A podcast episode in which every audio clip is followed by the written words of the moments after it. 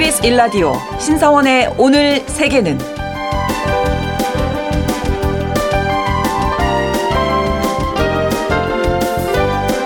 안녕하십니까 아나운서 신성원입니다. 지난해 12월에 열린 78차 유엔 총회에서는 음력설을 선택 휴일로 지정하는 결의안을 채택했습니다. 영문 표기도 Chinese New Year가 아닌 Lunar New Year 음력설이라고 결정을 했는데요. 중국뿐만 아니라 음력설을 쇠는 아시아 국가들을 존중한 결정이었죠. 음력설을 중국에서는 춘제, 베트남에선 떼시라고 부르고요. 또 나라마다 특유한 설 풍습도 있습니다. 중국은 설 전에 집안 대청소를 하고 폭죽을 터뜨리는 문화가 있고요. 베트남에서는 복숭아꽃이나 매화로 집을 장식하고 찹쌀떡을 먹는 문화가 있다고 합니다. 설을 보내는 풍습은 각각 다르지만 한 해 동안의 건강을 기원하고 풍요롭고 행복한 날들로 채워지길 바라는 마음만은 어느 나라나 마찬가지일 것 같은데요. 오늘 방송 들으시고 계신 여러분들 모두 올 한 해 행복하시고 새해 복 많이 받으세요.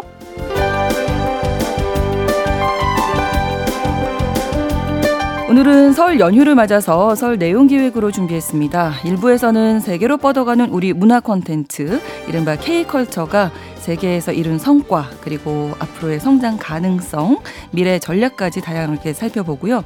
2부에서는 점점 심각해지는 기후변화에 대응하기 위해서 오늘 한국은 어떤 노력을 해야 하는지 짚어보는 시간을 가져보겠습니다.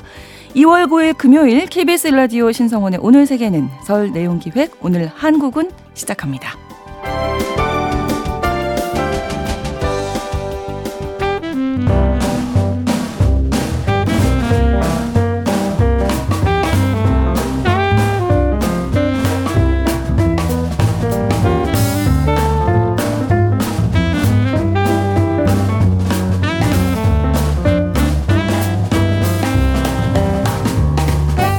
신성원의 오늘 세계는 청취자 여러분과 함께 소통하며 만들어갑니다. 실시간으로 유튜브로 보실 수 있고요. 여러분의 의견도 기다립니다. 짧은 문자 50원, 긴 문자 100원이 드는 샵 9730. 라디오와 콩 앱으로 많은 의견 보내주십시오.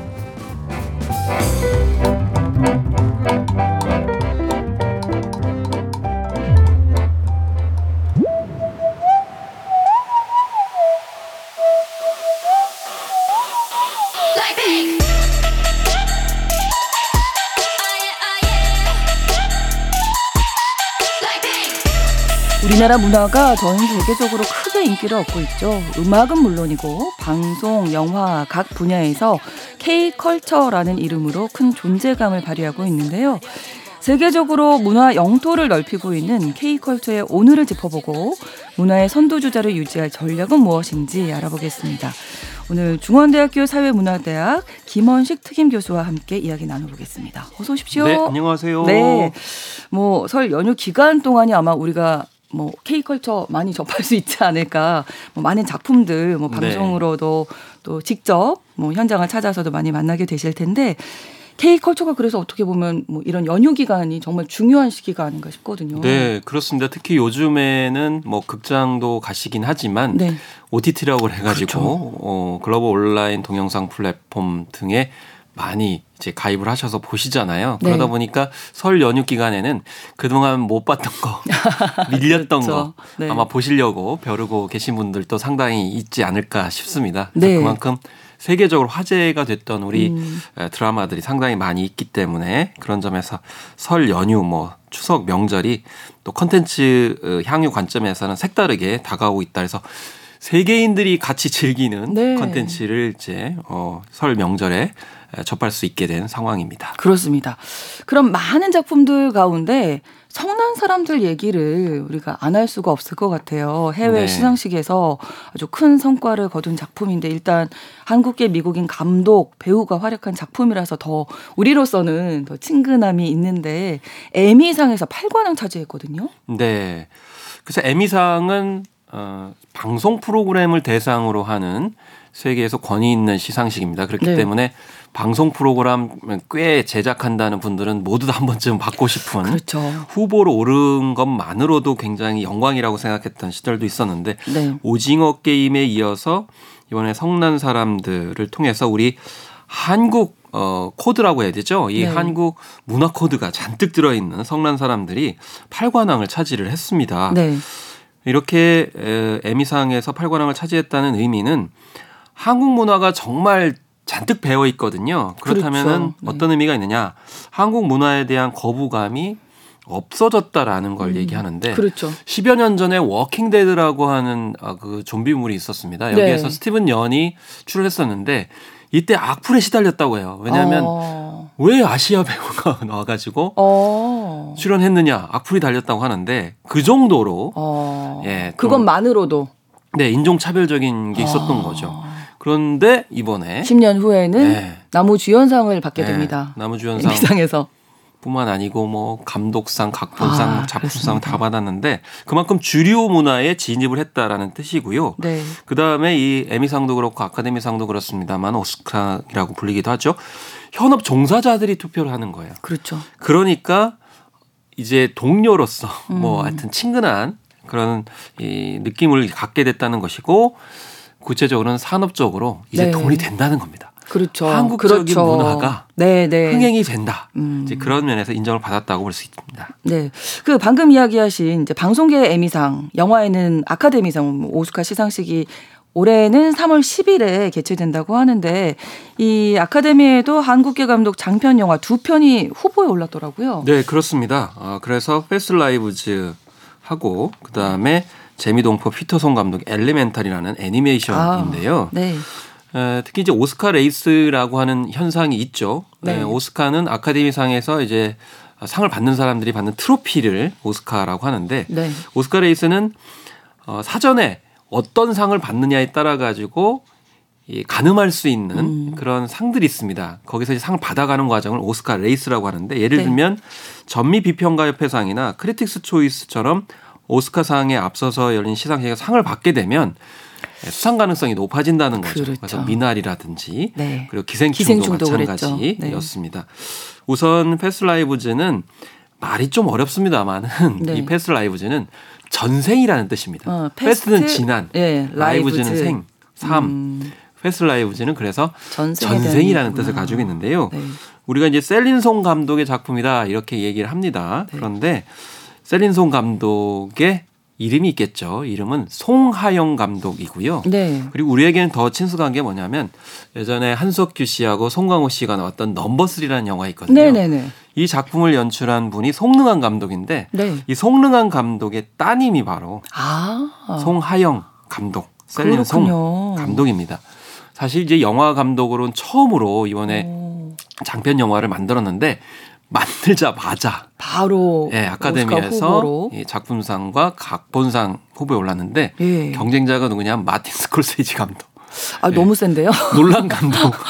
이렇게 붙었습니다. 예. 그래서 아시아 여성 어. 감독으로서는 처음으로 어. 어, 이렇게 작품상과 각본상의 첫 장편 영화로 어, 이렇게 후보에 올랐다는 거고요. 영화의 내용은 전생의 인연으로 인해서 현생의 남녀 주인공이 한국에서부터 뉴욕에 길이까지 음. 계속 만났다가 헤어졌다가 만났다가 헤어졌다가 계속 어. 그 인연의 끈을 이어가는 내용이어서 네. 약간 아시아적이고 동아시아 관점이면서도 한국적 내용이 네. 많기 때문에 그런 점에서 아시아를 대표하기도 하고 또 서양인들이 갖고 있는 아시아에 대한 어떤 철학적인 관심 음. 이런 게 로맨스 관점에서 잘 부여가 되고 있고요. 또 엘리멘탈 같은 경우는 뭐 작년에 많이 화제가 됐지 않습니까? 그렇죠. 예, 물과 불을 상징하는 두 주인공 캐릭터. 물과 불은 섞일 수 없다고 그러는데 너무나 차이가 많이 있는 문화적으로나 음. 의식적으로 차이가 있는데 이민 사회의 두 남녀 주인공을 뜻합니다. 그래서 물과 불이라는 다른 특성이 있음에도 불구하고 서로 약점을 어, 보완하고 또 서로 어, 북돋워 주면서 결국 가족을 이루게 되는데 네. 이 가운데에 한국적 정서가 많이 들어가 있습니다. 음. 한국인을 사유로 맞으려는 모습과 같은 느낌이 네. 있고 또 불의 민족을 뜻하는 것 같아요. 그래서 뭐 가만히가 나오고 그러는데 결국 도자기를 굽는 우리 그런 도예를 생각하게 되고 음. 무쇠솥이 생각이 났습니다. 네. 어쨌든 한국계 감독 잔평 영화 이렇게 두 작품이나 오스카 후보가 되는 것은 사상 처음이다. 그래서 우리 문화가 이렇게 세계적으로 인정을 받고 있는 게 아닌가라는 생각이 듭니다. 네. 그 미나리를 통해서도 그 이민자들의 삶이 소개가 됐잖아요. 네. 드라마 파친코도 그렇고 성난 사람도 앞서 이야기했던 그리고 지금 말씀해주신 페스트 라이브까지 이 한국의 정체성을 관통한 이야기가 좀 사랑을 받고 있구나 이런 네. 생각이 들거든요. 그 이유는 사실 우리는 뭐 단일 민족이라는 생각이 오랫동안 있었고요. 지금은 네. 이제 그게 좀 뭐 다르게 이제 받아들여지고 있는데 음, 뭐 거슬러 올라가 보면 우리도 굉장히 뭐 전쟁이나 어, 그런 국가적 상황의 변화로 외부에서 온 사람들 상당히 많이 있는 게 사실인데 그렇죠. 이 서구 같은 경우는 사실 디아스포라라고 그래서 이주민의 역사거든요. 그렇죠. 미국 같은 경우는 음. 당연히 이주민들이 만든 나라고 네. 그렇기 때문에 이주민 문화 코드에 대해서 굉장히 관심이 많습니다. 음. 그러다 보니까 결과적으로 우리 이민자들의 모습도 어, 관심을 가질 수밖에 없는데 결국 한국의 이민자들 같은 경우는 미국에서 굉장히 이미지가 좋습니다. 대부분 이제 어, 이제 고학력층이라든지 또 의식이 굉장히 좋고 성공한 모델들을 많이 보여줬거든요. 네. 그리고 우리도 현재 문화를 포용적으로 받아들이는 상황이죠. 그렇죠. 예를 들면 뭐 한인 교회가 이제 성난 사람들이 나오는데 네. 교회는 뭐 사실 우리에서 먼저 시작된 건 아니지만은 그 안에 여러 가지 그 한국적인 요소들이 음. 많이 들어가 있습니다. 또 뭐 파친코도 마찬가지로 파친코는 우리가 만든 건 아니지만은 그걸 받아들여 가지고 우리 아, 문화화했고요. 그리고 이민자에 관련돼서 아시아 콘텐츠가 그 동안에는 중국이나 일본에 치우쳐 있었습니다. 그렇죠. 예. 많이 이제 소비가 됐죠. 그런데 객관적으로 봤을 때 제 생각으로는 중국이나 일본보다는 우리가 더 세계적으로 이미지가 상당히 좋다라는 거. 그다음에 최근에 네. 케이팝으로 인해서 또 K 콘텐츠로 인해서 예. 한국 문화에 대한 관심이 많아졌습니다. 그래서 음. 한국 문화를 잘 다루지 않았던 희소력과 경쟁력이 있는 데다가 네. 트렌디한 한국 문화를 관심 있어 하는 현재 반응 또 세계인들의 반응 때문에 특히나 젊은 세대들이 굉장히 선호하다 보니까 우리 한국계 정체성을 관통하는 이야기들이 호응을 받지 않나 이렇게 생각이 들고요. 네. 그리고 한국은 사실 동아시아에 있긴 하지만 일찍부터 좀 서양의 어떤 문물이나 트렌드를 음. 많이 받아들이게 되면서 좀 그 교집합적인 느낌이 있다 보니까 보편성이 많아지고 있어서 이런 점들이 작용하지 않았나 싶습니다. 자, 그러면 앞으로 2024년에 좀 전 세계적으로 주목을 받을 만한 뭐 작품들 어떤 게 있을까요?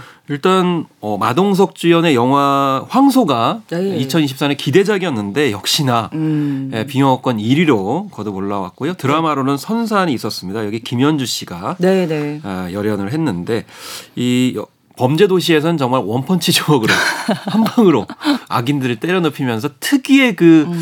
문장 표현, 재미 요소, 우스개 이런 것들이 호응이 있었는데 이 작품에서도 마찬가지였습니다. 음. 어, 그렇지만 이 범죄 도시에서는 주먹만 썼는데 여기에서는 총과 칼도 음. 쓰는 모습도 보여줬고요. 네. 선사는 지역을 둘러싼 개발 과정에서 벌어지는 알 수 없는 살인 사건을 다뤄서 또 한국적인 어, 사실주의 드라마로서 눈길을 끌었고 네. 또 연말에는 오징어 게임 2가 찾아올 것으로 이렇게 아, 예측이 되고 그렇군요. 있습니다. 네. 예. 프론트맨으로서 이병헌 씨가 어떤 역할을 할지. 예. 오징어 게임에서 전 대회에서 우승자였는데 왜 프론트맨으로서 그들에게 협조를 하고 있는 건지 음. 그 비밀이 좀 밝혀질 것 같고요. 네. 범죄도시 네 번째 시리즈가 늦봄 정도에 네. 개봉할 것 같습니다. 원래는 네. 비수기인 봄에 개봉을 이제 해서 여름까지 갔던 범죄도시 앞선 시리즈를 보게 되면 아마 한 5월 말이나 6월쯤에 개봉할 것 같고요. 미키 17 같은 경우에도 복제 인간의 정체성을 다룬 봉준호 감독의 신작입니다. 원래는 3월 30일에 개봉을 하기로 했었는데 칸 영화제 출품하는 바람에 5월 달로 늦춰진다는 소식입니다. 아. 왜냐하면 칸 영화제에서는 단독으로 우리에게 개봉한 작품만 초청할 거다. 아. 네, 이렇게 예, 원칙을 세우고 있기 때문에 좀 개봉이 늦춰졌고요. 또 박찬욱 감독이 제작과 각본에 참여한 작품이죠. 전란. 이건 어 뭐 전쟁할 때 그 전자에다가 네. 난이 일어났을 때 란. 음. 그래서 임진왜란을 배경으로 해서 또 이렇게 몸종과 어, 장군의 집안의 자제와의 어떤 대결을 그린다고 하고요. 네. 또 K 드라마의 막강한 경쟁력을 다룬 김은숙 작가 아, 파리의 연인부터 해가지고 더 글로리, 미스터 션샤인 뭐 대단한 작품 많이 만들었는데 이번에는 마찬가지로 이병헌 감독과 이제 어 이제 어 이병헌 감독과 손을 잡고서 다 이루어질지니라는 그런 작품을 예, 선보이게 되는데 바로 예, 수지와 김우빈이 등장한다고 해서 아, 기대작이네요. 네. 특히 수지 씨를 좋아하시는 분들이 저는 김우빈 씨를 아 이게 그렇군요. 예, 서로 다릅니다. 저는 뭐 특정 팬은 아니고 그리고 김은숙 작가와 지금 K 드라마의 대표 간판 작가죠. 사랑의 불시착의 박지은 아, 네. 작가가 네. 다시 또 찾아옵니다. 그래서 이번에 눈물의 여왕이라는 작품을 통해서 찾아오게 되고요. 네. 그리고 아이유와 박보검이 주를 맡게 되는 어, 폭삭 소가수다.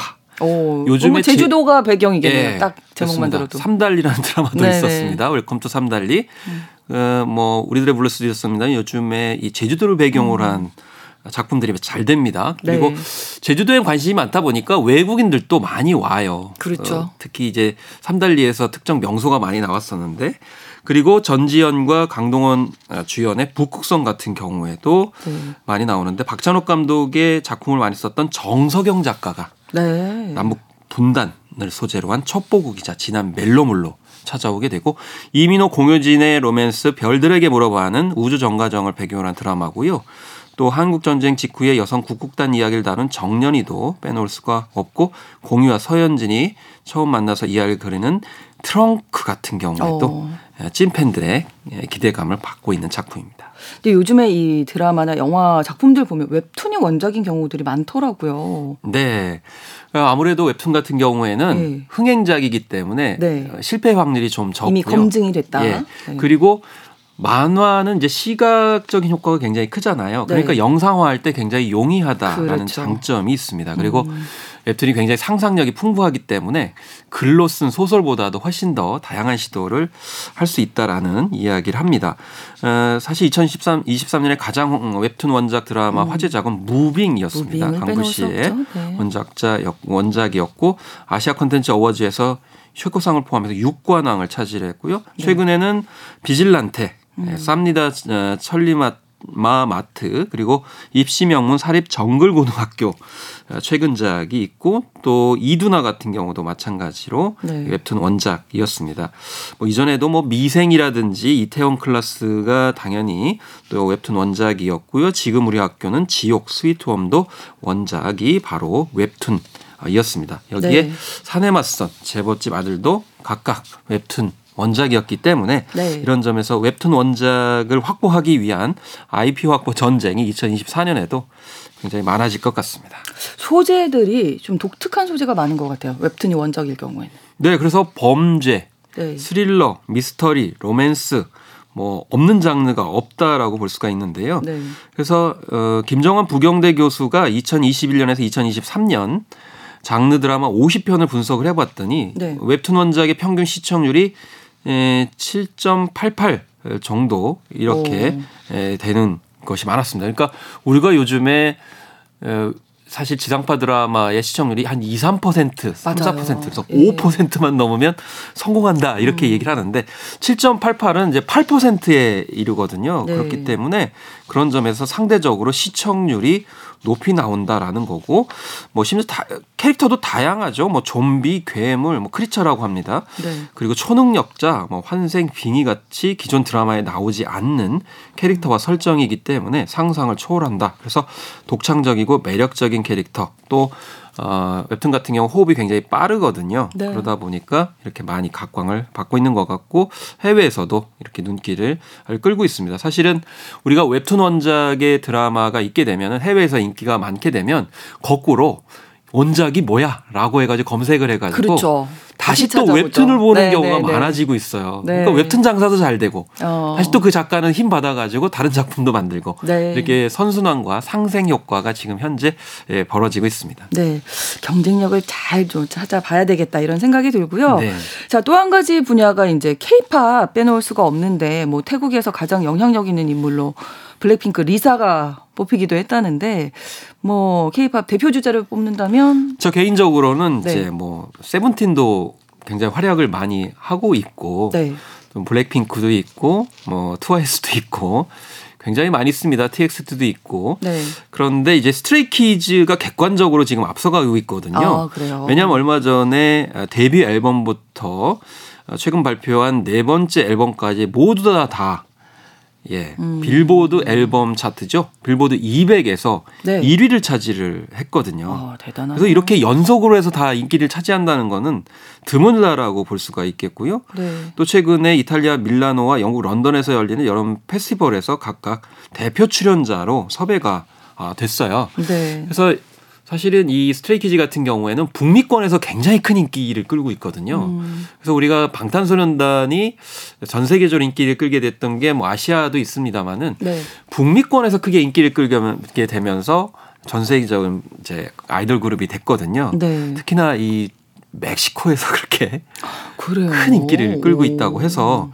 뭔가 역동적이고 그 다음에 칼군무를 벗어난 다양한 퍼포먼스를 하고 있기 음. 때문에 2024년에도 활약이 기대된다고 볼 수 있겠습니다. 네. 뭐 이제는 뭐 5세대 아이돌까지 나왔다고 하니까요. 근데 이렇게 세대를 거듭하게 되면 외국인들이 들어간 이제 케이팝 그룹들도 많고 아예 외국인만으로 구성된 그룹까지 등장을 하게 되다 보니 이제는 뭐 K 없는 케이팝이 아니냐 뭐 이런 얘기도 나오더라고요. 네. 아, 그래서 어떻게 보면은 지금 우리 케이팝의 확장이라고 볼 수가 있는데 네. 뭐 하이브가 그렇고 케이팝의 선두 주자로서 네. 이 해외에 뭐 지사를 성립하고 직접 경영을 하기도 합니다. 네. 그러다 보니까 현지에서 오디션을 하게 되고 네. 현지의 구성원을 멤버로 이제 영입을 하게 되는데 예전엔 두 가지 특징이 있었죠. 하나는 아시아 중심으로 멤버를 영입을 했었어요.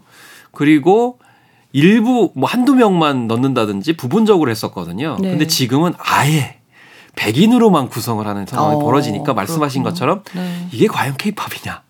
이렇게 생각을 할 수가 있는 거거든요. 예, 근데 예. 케이팝인 이유는 이제 두 가지 이유가 있습니다. 하나는 음. 기획력이라는 거죠. 그렇죠. 케이팝 아이돌 그룹 어떠어떠 해야 된다라는 네. 거고 그에 맞춰 가지고 멤버를 선발하는 거고 그다음에 노래나 안무도 결국 케이팝스러움을 바탕으로 해서 음. 노래를 선택하고 또 안무도 하고 그다음에 중요한 것이 매니지먼트 트레이닝 그러니까 그렇죠. 연습생을 받아들여 가지고 트레이닝을 시키잖아요. 네. 그 자체가 이미 케이팝스러움이다라는 거죠. 그렇기 때문에 멤버 자체가 누구냐 이기 때문에 그렇게 생각을 하는 좀 곤란하다. 예를 들면 우리가 힙합이다. 그럼 힙합은 해외에서 왔죠. 그럼 우리나라에서 힙합을 이제 춥니다. 그럼 그들이 봤을 때는 어 이거 어, 그들이 추니까 아니다 이렇게 할 수 있지만 결과적으로는 우리는 힙합이 뭐냐라는 것을 궁금해서 따라가거든요. 그래서 마찬가지로 케이팝도 해외 멤버가 많다 하더라도 해외 팬들은 결국 우리 케이팝으로 따라올 수밖에 없다 이렇게 생각을 합니다. 네, 정말 뭐 우리 K 컬처 이야기 하다 보니까 뭐 끝이 없을 것 같은데요. 아, 끝이 없습니다. 예, 음식도 엄청나게 많고요. 그렇습니다. 앞으로의 이제 뭐 어, 또 극복할 것들도 있고 과제들도 남아 있는 거는 이제는 좀 질적인 성장을 해야 하지 않을까. 딱 한 가지만 말씀을 해 주신다면. 일단은 결과적으로 네. 이 케이팝은 그냥 단순히 우리 거를 보여주는 게 아니고요. 그렇죠. 같이 호흡을 하는 겁니다. 음. 이제 예전에 만들었던 것들 이제 알린다는 게 아니고 네. 전 세계인들이 관심 있어 하는 거를 즉시 즉시 반영을 해서 네. 드라마나 영화, 케이팝 그리고 음식까지도 반영을 하는 거기 때문에 동시대적으로 같이 호흡하고 있다. 라고 음. 생각을 하게 되면 많은 그런 해안들 혹은 방향이 나올 수 있을 거라고 저는 개인적으로 생각을 하고 있습니다. 그렇습니다. 세계 속에서 문화 형태를 확장하고 있는 K 컬처에 대해서 일부에서 살펴봤습니다. 중앙대학교 사회문화대학 김원식 특임 교수와 함께 알아봤습니다. 오늘 좋은 말씀 고맙습니다. 네, 감사합니다. KBS 일라디오 신성원의 오늘 세계는 설 내용 기획 오늘 한국은 1부 마무리하고요. 2부에서 글로벌 기후 위기와 한국으로 이어가겠습니다. 11시 30분부터 일부 지역에서 해당 지역 방송 보내드리고요. BTS 정국의 Seven clean 버전 함께 듣겠습니다.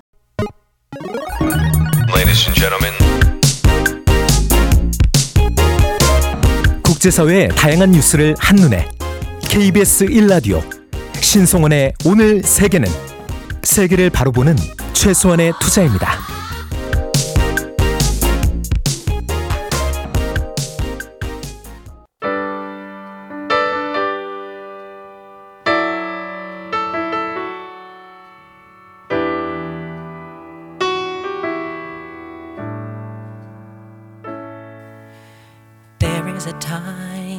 KBS 라디오 신성원의 오늘 세계는 설 내용 기획 오늘 한국은 2부 드림캐쳐의 매종으로 문을 열었습니다.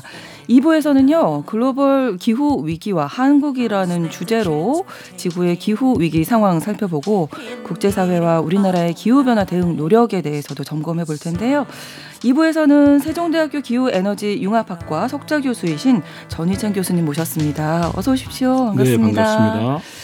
지난 1월에 열렸죠. 세계 경제 포럼 다보스 포럼에 모였던 세계 각국 전문가들도 이 기후 변화를 올해 인류의 최대 위협이다 이렇게 꼽았다고 하는데 구체적으로 어떤 내용인지 네, 그 뭐 꼭 거의 1,500명 정도가 그 설문에 참여했다고 합니다. 네. 그러니까 이분들 중에 3분의 2, 66%니까요. 네. 기후 위기를 이제 가장 큰 그 인류의 리스크로 이렇게 꼽았고 네. 어 이분들이 그 질문할 때 아, 단기, 중기, 장기 이렇게 물어봤는데 네. 장기의 경우는 1에서 4위까지가 예를 들면 생태계의 어떤 위험까지 포함해서 아. 어, 모두 기후 변화와 연관된 그런 내용들이었습니다. 네. 예. 사실은 올해 시작하자마자 저희가 그 지구촌의 날씨를 전해드릴 때도 네. 뭐 미국에서도 그렇고 유럽에서도 혹한 폭설 좀 많이들 고생을 하셨고요. 네, 네. 사실 작년 2023년이 어, 역대 가장 더운 해로 기록이 됐습니다. 이런 것도 이제 지구 온난화라든지 기후 변화와 연관이 당연히 있는 거겠죠. 네, 당연한 말씀이고요.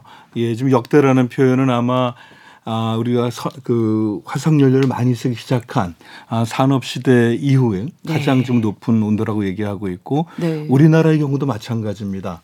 지난해가 아 1975년에 우리가 기상 측정망을 확대했거든요. 네. 그때 이후로 그때부터 이제 우리가 많은 정보를 갖고 있는데 에, 그때 이후로 가장 높은 온도였고 아.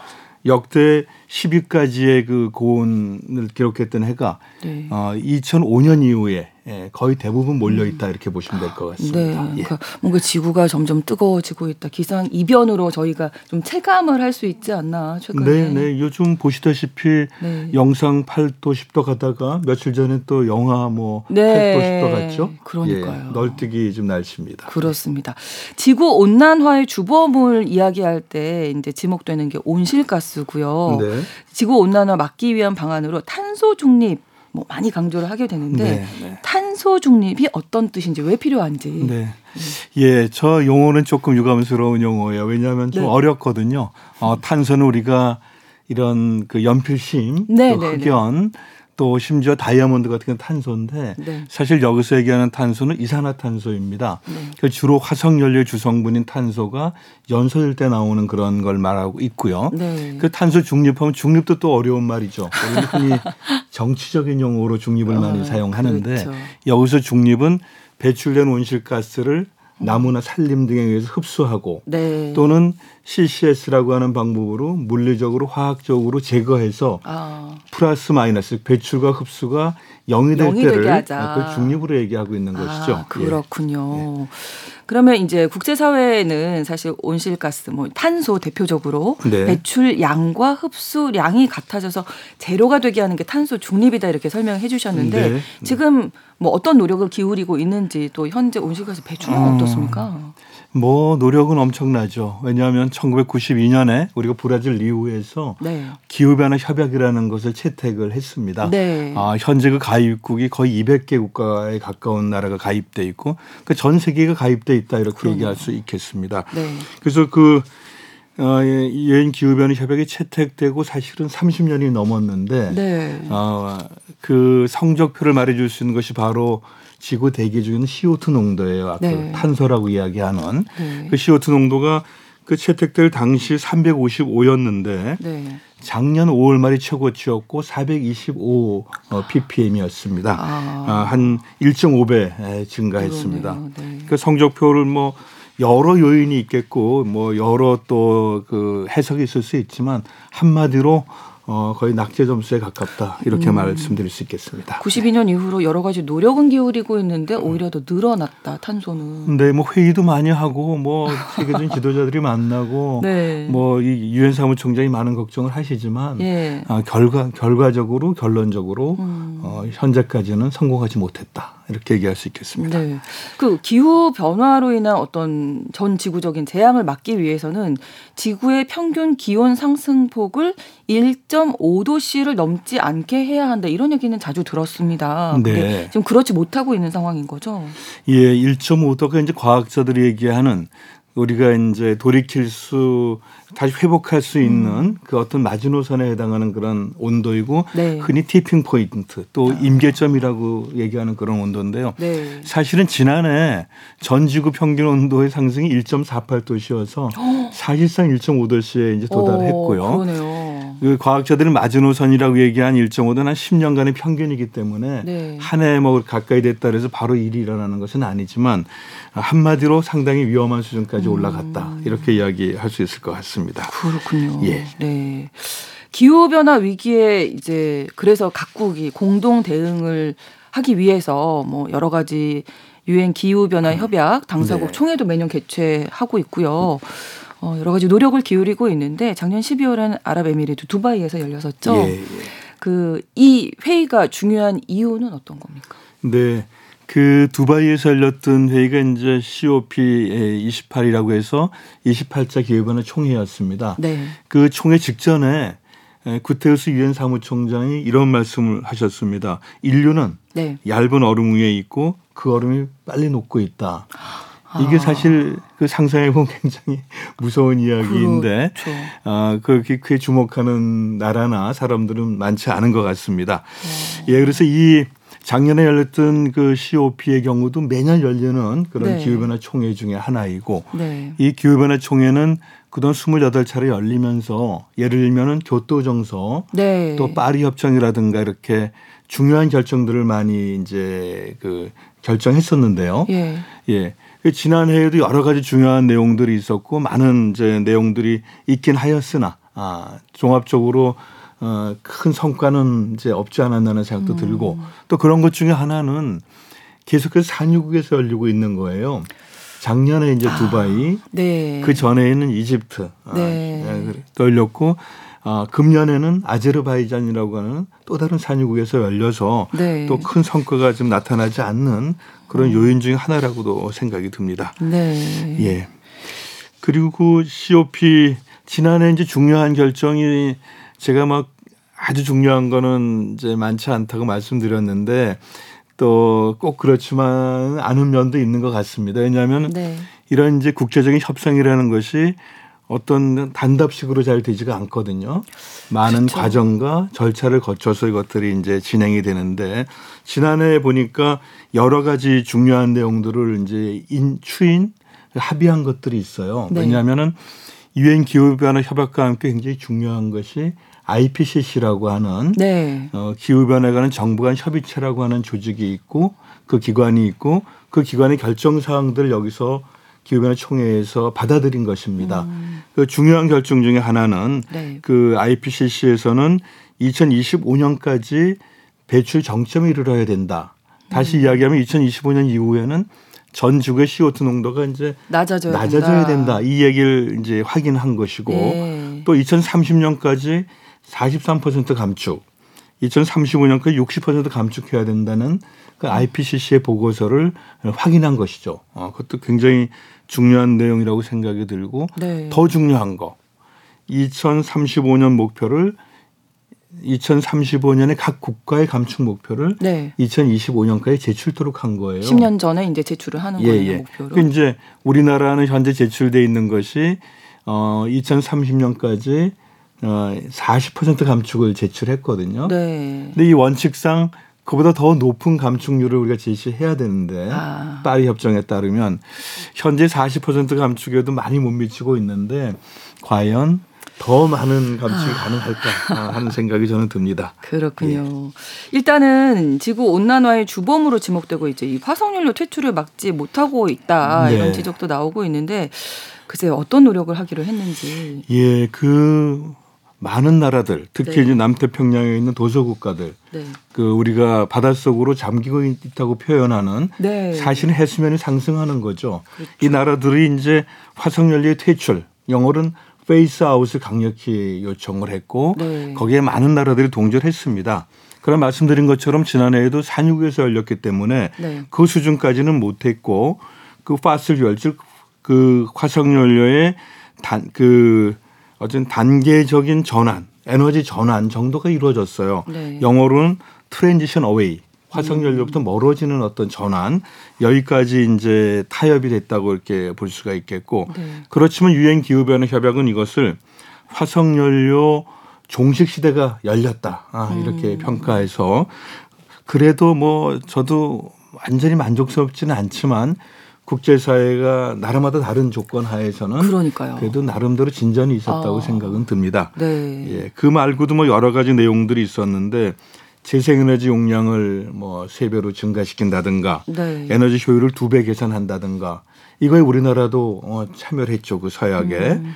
예, 또 그 밖에 무탄소나 저탄소 연료의 그 달성 노력을 강화한다 또 그러한 연료의 기술 개발을 촉진한다 이런 중요한 내용들도 있었는데 네. 가장 각광받은 것은 그 화석 연료의 그 단계적인 전환. 에 합의했다는 것은 굉장히 큰 의미가 있다고 생각이 듭니다. 그렇군요.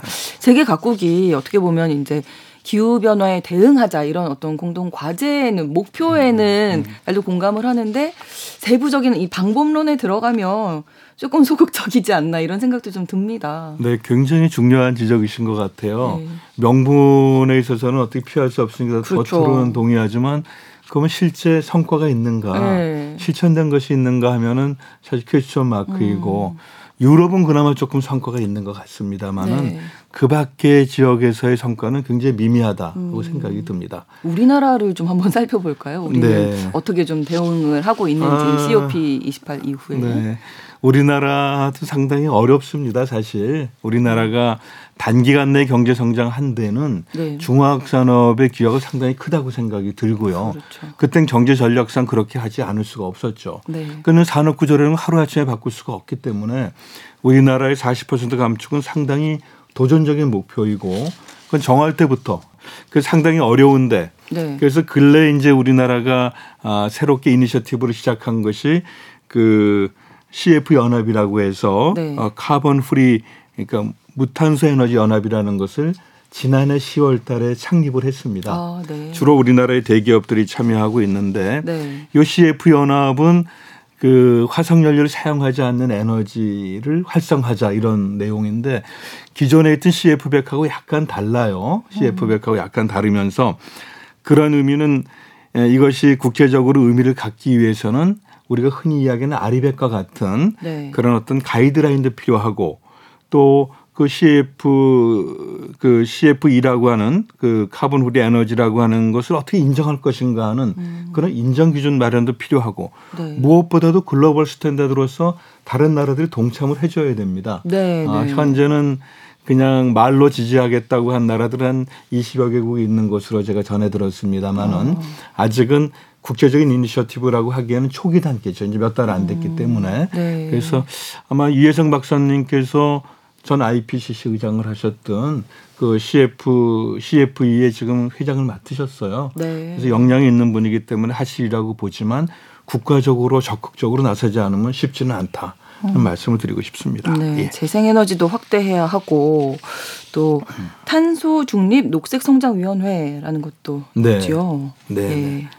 여러 가지 계획을 세울 텐데 이게 참 실천하기가 어려운 것 같습니다. 네, 네 실천하려고 하면 비용이 들고 네. 불편함이 따르고 그렇죠. 또 제 생각에는 정부가 정책을 잘 세워야 되고요. 네. 중앙 정부가 음. 지방 정부들은 거기에 동의하고 실행을 해야 되고 네. 기업은 혁신적인 기술 개발해야 되고 그렇죠. 시민들은 동참과 실천이 필요한데 네. 사실 네 가지가 다 쉽지가 않거든요. 음. 그네 박자가 잘 맞아야지 성과를 이룰 수가 있을 거라고 보고 어, 금년에는 하여간 저는 많이 감축도 아니고 한번 조금이라도 감축하는 네네. 네. 그런 성과를 보였으면 하는 걸 기대하고 있습니다. 그렇습니다. 예.